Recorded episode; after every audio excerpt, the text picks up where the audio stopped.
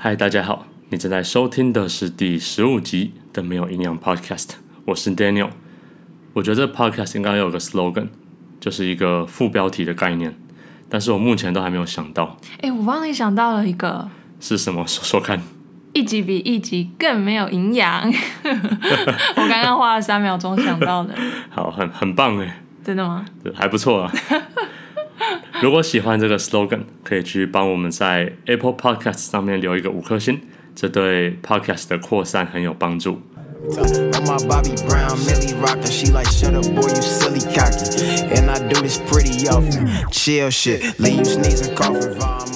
那我们来欢迎这集的来宾。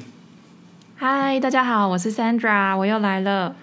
你这集有没有什么要宣传的东西？给你十五秒，一次讲完。大家记得要去我的 YouTube 频道 Sandra Store 帮我看我的影片，然后这一次不要把广告跳过，要全部看完哦，因为我现在有广告收益了。广告收益好赚吗？我一直我一直很好奇，就是 YouTube 上的广告收益是怎么算？我的情况应该是每一万点阅率会有三十块美金左右。哦。然后我从开启收益到现在过了三个礼拜，总收益预估是五十块美金。五十块美金，对，好像还不错哎。好了，祝你 YouTube 发大财，谢谢谢谢，赚大钱。大家记得要去看哦。那你呢，Daniel？你最近都在忙什么啊？我最近都在加班哎，但是我最近有看到一个蛮有趣的东西。我之前不是很爱看纽约豪宅的开箱影片吗？嗯，但我最近看到一篇实际住在里面的超级富翁他的抱怨文哦，心得文，就是，对，心得文。他说住在那种豪宅很多我们一般人不知道的瑕疵，就像是他那个超高楼豪宅啊，遇到风会摇晃，或是很常有管线漏水，因为管线太长，然后电梯也是很大的问题。用电梯很常故障，那故障的话，你如果住在七十楼的话，你就爬楼梯爬到死，超可怕。然后他那篇文最后就是说，他觉得这种富豪的抱怨不会引起什么 共鸣，蛮有自知之明的。我觉得还蛮有趣的。哎、欸，可是这个瑕疵怎么听起来跟台湾的预售屋一样？对，可能只差在价格而已。他那个富豪住的那一栋啊。要大概新台币十亿元左右，哇，很扯，这样还可以漏水，对，十亿元买个瑕疵宅，好烂，对吧？所以如果上次听完 Podcast 很冲动，已经准备要去纽约买豪宅的人，可以再等等，就是钱先存回去。对了，听说你最近好像遇到一个人生困难的抉择，不是我自己遇到的。郑重声明，oh, 是朋友遇到的一个烦恼。嗯，说来听听。他这个烦恼超级像八点档连续剧的内容。哦，oh, 更想听了。嗯，他就是有一个很要好的邻居朋友，然后那邻居朋友是一对夫妻，然后他跟这个夫妻里面的老婆很熟。老婆最近怀孕了，嗯，怀孕应该也整个五六个月了。他有一天，我的朋友。有天在路上骑摩托车的时候，就经过一个购物区，就看到这对夫妻中的先生的老公，他牵着另外一个女生，很恩爱的在街上逛街。什么？然后他的困扰就是说，他实在不知道该不该跟这个已经怀孕五六个月的邻居老婆说这件事情。天哪！你如果是你，你会讲吗？我吗？我觉得我我会想要讲诶，嗯，因为他不想要讲的原因，是因为他觉得说不定这个男生已经悔改了，那现在去讲，反而就破坏了，就是让这段感情走不下去。说不定那个男他他是这样跟我，他说说不定这男生是就最后一次。嗯，你朋友人也太善良了吧？对，我我就觉得怎么怎么可能？怎么可能劈腿一次不会有下一次啊？对啊，所以渣男就是渣男。哎、欸，老婆怀孕很辛苦，然后你在那边牵着别人女生的手逛街，对啊，很很扯，够渣。他就是在趁老婆怀孕的时候啊，很我觉得啦，我不知道。所以如果是你的话，你会讲吗？如果你是我朋友的话，我觉得我好像也不太敢讲，但是主要是因为。我会担心那个老婆的身体状况，因为她其实现在就是怀孕中，然后孕妇本来就很辛苦，你又给她一个打击，哦，这样这样也是，就而且她会她会一直想说啊，天啊，那我到底要不要把这个渣男老公的小孩生出来？这样以后我生这个小孩，我不是每天看到他，我都想起我这个渣男老公吗？我自己觉得啦。那这样的话，你是要等他小孩安全顺利生产完再告诉他吗？嗯，很难吧？很难呢、真的是个困难的抉择，真的很困难。对啊，希望大家都不要遇到这种困难的抉择。真的，对啊，不要骑摩托车上街，眼眼睛不要乱看。蛮八点档的。还有一件想跟大家分享的事情，就是我快要辞职了。你的意思是说你不干律师了吗？对，没有错，这是什么不文雅的说法？对啊，就是想要做到四月三十一号。诶，四月有三十一号吗？没有，没有。我想要做到四月三十号，也就是大概在半个月，就大概到四月底收个尾，然后就结束掉工作这样子。然后原因是因为想要出国前有一点时间休息，然后做点不一样的事情。如果顺利的话，是预计七月中到七月底要去美国读书，所以四月到七月就有一段小耍费的时间。嗯，那你要不要跟我一起同个时间辞职啊？我才正想说，你预计四月底离职是不是学我的？明明就是我先想到四月底就辞职的。对啊，我我觉得其实出国前，因为我也是今年七月八月左右要出国。你为什么要学我？这个 不要翻白眼。总之，我觉得出国前应该要留个几个月的时间，转换一下心情，然后做一些准备，然后也趁着就是辞职的时间，你可以做自己想做的事情。对啊，总之我们两个都在四月底就要结束工作。你对结束工作会有一种？依依不舍的感觉吗？还是其实还好？依依不舍，我觉得还好诶，是有一些有点放不下，就是还没有结束的工作的部分。啊、但是就是可以不要工作，但很快乐。真的是真的。对。那你会吗？依依不舍？会耶。我觉得除了对工作的事情有一种还放不下的感觉之外，对同事也会觉得蛮舍不得的。嗯。因为同事真的是相处时间非常长，真的，真的就是你出社会之后，你一天三分之一的时间都是在跟你同事相处。真的耶。对啊，然后我在那边大概快三年了，所以其实跟同事都感情蛮好的。嗯。想到要离开他们，然后以后中午不能一起出去吃饭啊，讲干话啊，就觉得嗯，还是有点有点会有点难过。那你有没有要 shout out to 你的什么同事？哎、欸，我不知道他们有没有在听哎、欸，易华、小卡、冰箱、姿颖，我不知道有没有在听。如果有的话，你，你不是都有强迫他们收听吗？对啊，我就贴在我们的 LINE 群里面，要大家去强迫收听，增加点阅率。好像直销，就是一直对身边人推销、啊。然后你不是，然后不听还会一直被我烦。对，对对，你还叫他们说一个人要在三个 LINE 群里面分享。没有啦，哪有这么夸张？直销式宣传。对啊，直销式宣传，好赞哦！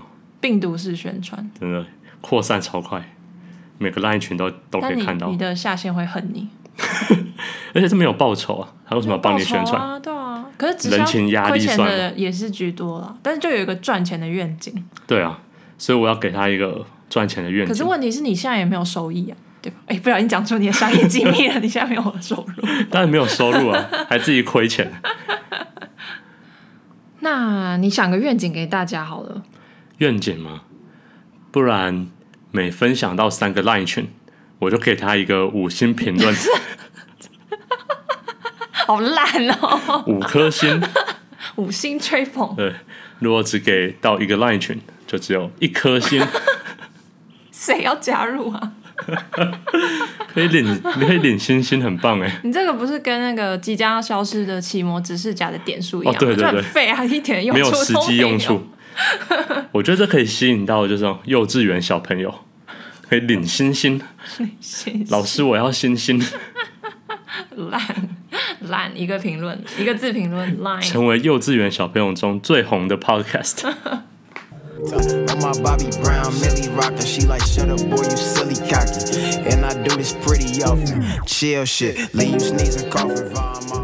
那我们来进入今天的主题。今天的主题是什么？出社会这件事。对，我们今天想要来聊聊出社会这件事。为什么想要聊这个主题？我觉得有几个原因。一个就是因为我工作到现在大约两年半，工作到假设下个月辞职，大约两年半。那 Sandra 工作大概三年多，这是一个有一点出社会的经验，但是又还没有出社会久到已经被麻痹了。这样的一个阶段，我觉得很值得来聊聊，我们有什么样的改变，有什么样的想法。同时，我觉得这样的想法对正要出社会的人也蛮有参考价值的。然后，另外一个原因是因为我觉得出社会它的意义到底是什么？它代表着是每一个人很多层面上的身份的转变。比如说，出社会之后，你就是经济完全靠自己，从一个经济依赖父母到经济独立的身份转变，或是说你是从一个学生的身份到一个社会人士的身份的转变。社会对你的期待不太一样，你在跟你的同事相处、跟同学相处上的方式也是不太一样。同学可能都是同年纪的人，同事有不同年纪的人，这也是另外一种身份转变。我觉得这样的身份转变也很有趣，很值得聊聊这样的出社会这件事情带给我们的影响到底是什么。所以这就是想聊这个主题的原因。我觉得可以从最一开始聊起。也就是刚进入社会、刚出社会的时候，最不习惯的事情是什么？Sandra，你觉得你一开始最不习惯的事情是什么？嗯，我觉得一开始最不习惯的是时间的不自由，因为你还是学生的时候，你想做什么就做什么，就算你要去上课，其实上课的时间基本上老师也不太会管你。但是出社会就不一样，一般来说大家都是。呃，有八个小时的时间是要待在办公室里面。然后我记得我刚开始工作的时候就很不习惯，八那个八个小时都不是自己的，所以我就常常需要出去透透气，就是嗯，开溜一下。嗯、然后那时候我工作的地方有一个呃大楼，有个阳台，然后我就很常去那个阳台那边，就是吹吹风。没有啦，那边很多人抽烟，但是后来、嗯、所以后来我就也不太常去。嗯，但是就是在那边看看。晒晒太阳，看看风景，嗯，就觉得比较舒服一点点。所以你不习惯你的时间第一次被金钱所买走？没错，非常不习惯。嗯，我觉得被买走这一点就是说不自由。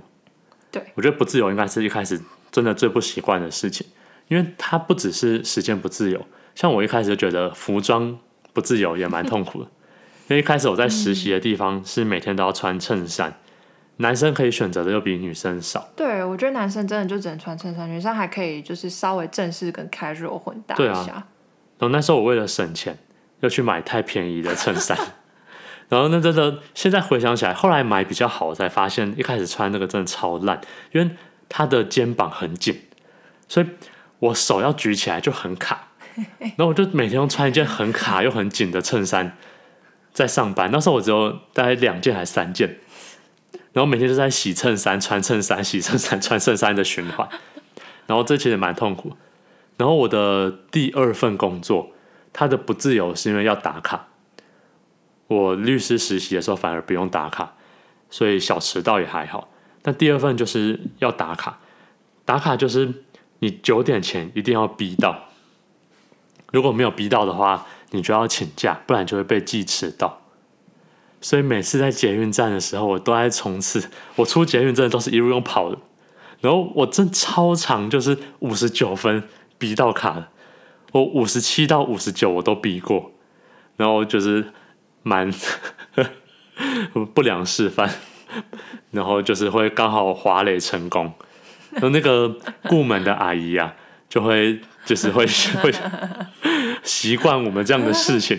因为也不是只有我一个会这样子滑垒打卡，所以你们的那个办公室大家抵达的时间，那高峰应该就是在八点五十九分的时候。我觉得分两部分，主要的高峰就是八点五十到九点间，但是会有一批早起型的，就是要送小孩去上学哦。因为我们是弹性工时，如果你八点到，你就是五点下班；如果你九点到，你就是六点下班。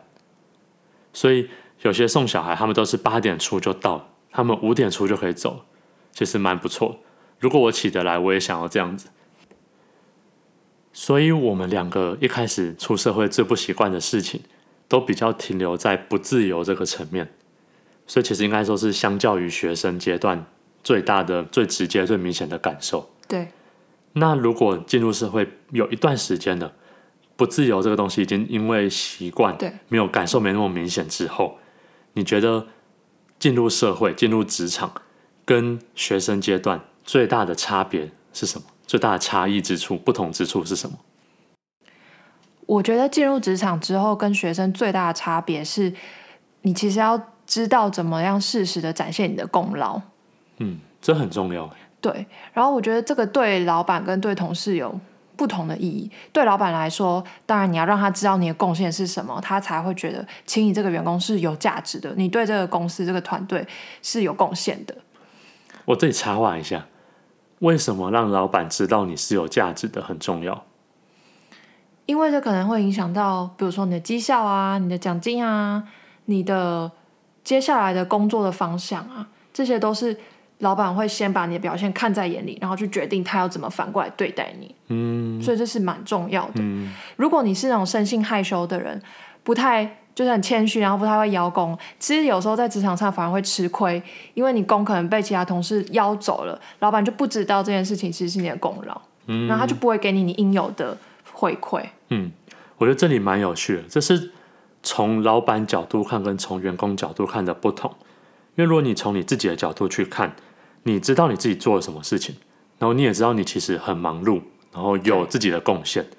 但是从老板的角度去看，假设老板我们说有十五个员工好了，是一个蛮中间值的数字。他有十五个员工，然后他自己有很多自己的会议、客户要去跑团。对，他不太可能会去知道跟注意到每一个员工到底做到什么事情。没错。那在他短暂的时间，他留意到就是。很会展现自己的员工，没错。所以从老板角度，他并不知道这位其实很认真的员工到底做了什么，但是这位讲话很大声的员工，他就会知道他大概做了什么。对，我觉得这蛮有趣的，是从不同的视角去看同一件事情产生的一个差异。对，嗯，那你继续说。然后另外一一面就是对同事来说，这也是一个很重要的展现，因为。尤其你刚到一个环境的时候，你是菜鸟，嗯，那如如果你资历又比别人少的话，其实大家会不知道你可以做什么。那这时候你如果有试图的展现，有有事实的展现你的功劳的话，你可以赢得你的同事的尊重。然后这一点在职场就是跟同事相处上，其实也是很重要的。你要让人家知道，哎，你是一个价值的人，别人才会非常的尊重你。你觉得为什么得到同事的尊重很重要？应该是说，同事不尊重你有什么差？哦，我觉得你就像你刚刚讲的，其实同事之间大家可能年龄背景都有点不太一样，不像同学那种感、嗯、同龄的感觉。对，而且而且对刚出社会的人来说，我们进入职场都是属于年纪最小的。对，那个感受蛮深刻的。大家都是长辈。对，所以我我自己觉得啊，就是我会想要可以跟我的同事平起平坐啊，大家在同一个。基准点上面沟通合作，因为你还是免不了会有跟同事需要合作的时候，所以对我来讲，就是要赢得同事的尊重，把你当做一个有价值的人来看待这件事情，对我来说很重要。嗯，有道理，有道理。那你呢？你觉得出社会到现在差异最大的是什么？我写下来，我有写，等我一下。好认真，还做功课，做笔记，对啊。我觉得我我写几点，我觉得从我自己的经验，我觉得刚出社会很重要，就是自尊心不要太强。嗯，我记得我刚到第一份跟第二份工作都是，因为第一份实习只有半年而已，五个月而已。那时候我就是觉得没有很爱问别人，或者说问别人的时候，我都会觉得别人讲的也不一定是对的。嗯，就是明明自己不懂。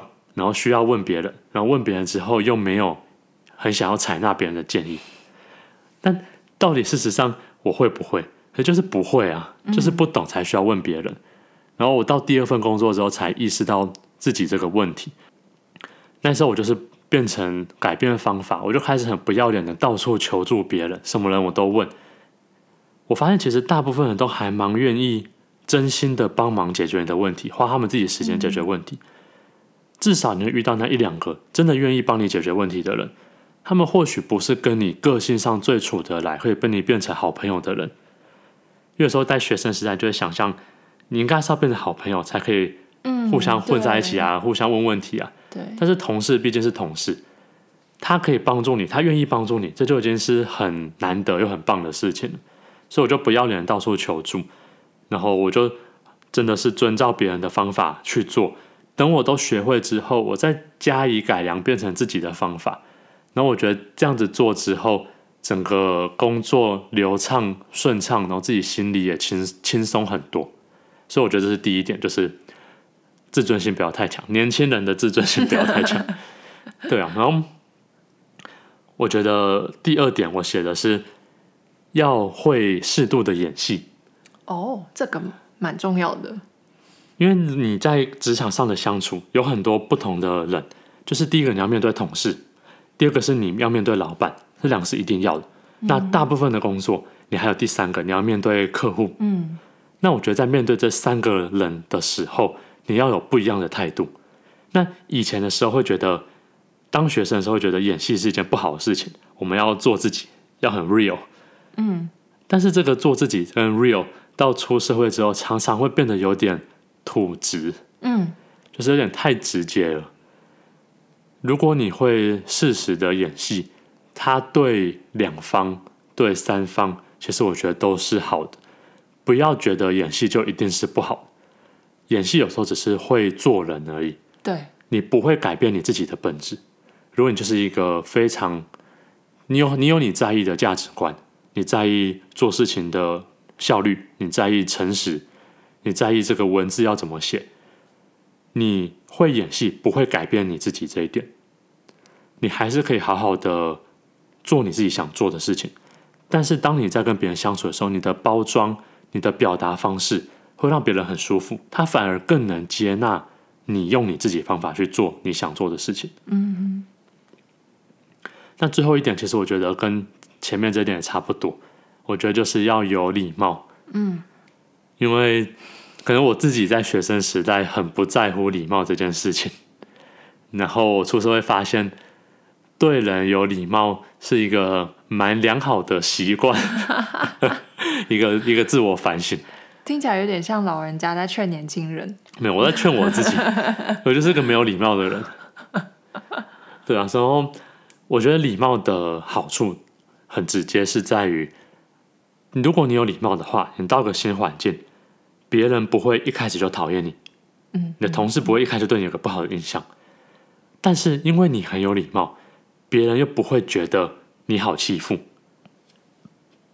你那个距离感会在，嗯，你的礼貌变成形成了一个温和的距离，所以我觉得我我我想法是这三点，就是差异是这三点，嗯。你觉得呢？你对这三点，你觉得你认不认同，或是说你觉得有没有你想要反驳的地方？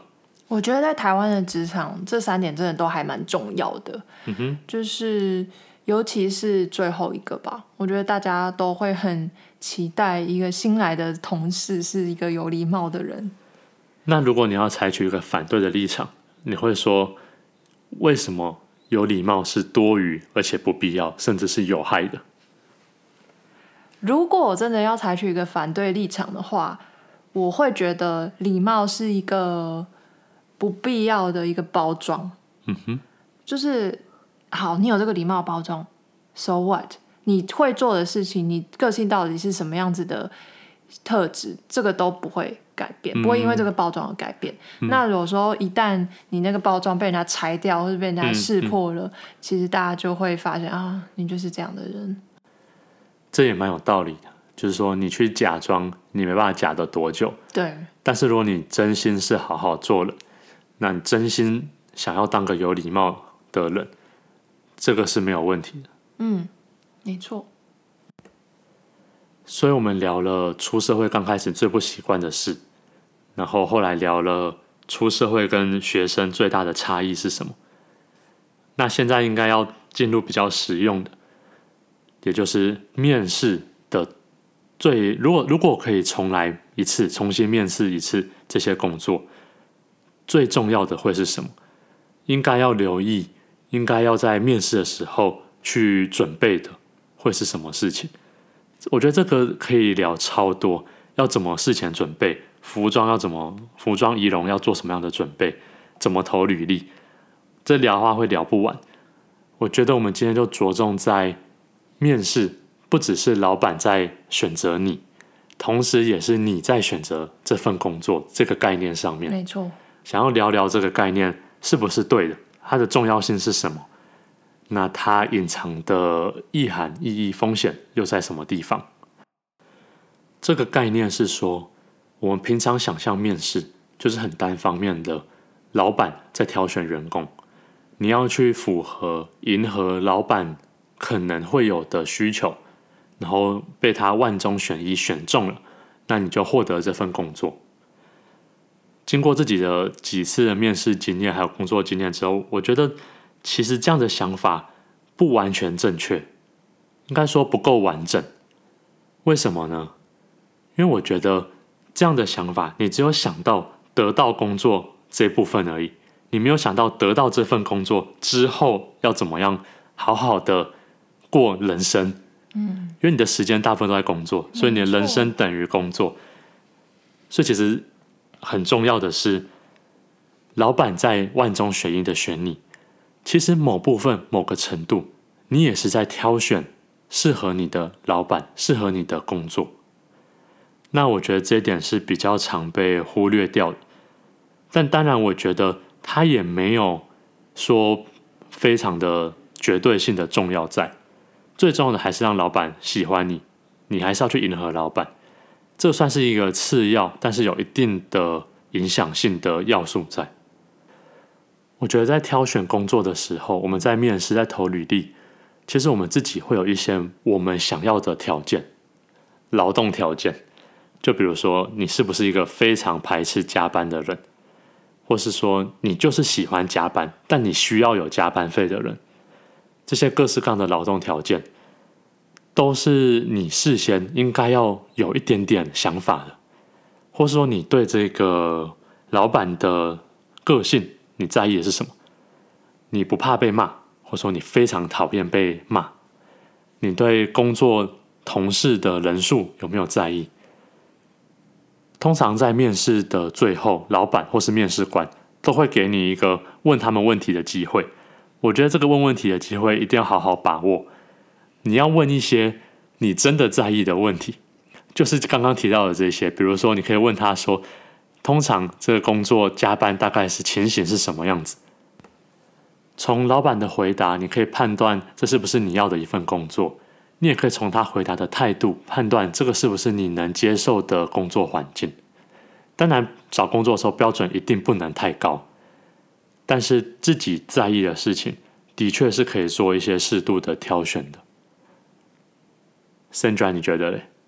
我非常同意，非常同意。尤其是如果面试的那个人啊，就是你之后的直属长官或是老板的话，那你更要去在面试，透过面试的机会判断说你是不是能够跟这样的老板融洽相处。而且通常来讲，面试应该是大家双方会最客气的时候，最老板最人模人样的时候，所以你要在那个时候，你就必须判断说。这样的老板是不是我以后朝夕能够相处的长官？然后他在意的点，他对工作的要求跟我的价值观会不会真的差很多？如果会的话，或许那就代表我真的不太适合在这个地方工作。嗯，我觉得想要表达的很重要一点就是说，找工作一定要记得，这是在判断未来的两年，你是不是可以稳定的做这份工作下去。对，它不是那个面试的当下你获得那份职缺而已，它还有会未来整整的两年，你不会希望你未来两年的每一天都在抱怨骂对这份工作，真的真的，我觉得薪水啊、劳动条件啊那是一回事，但是你能不能够，如果你是不想要一直换工作的人，你能不能够把这份工作每天这样子日复一日的做完，做一段长时间，那面试的时候其实就要去把握时间判断这一点。那出社会这件事这个主题大概就聊到这边。这是第十五集的没有营养 Podcast，大家有空快去帮 Sandra 看她的广告。大家下次再见，拜拜。还有记得要留五颗星评论哦，拜拜。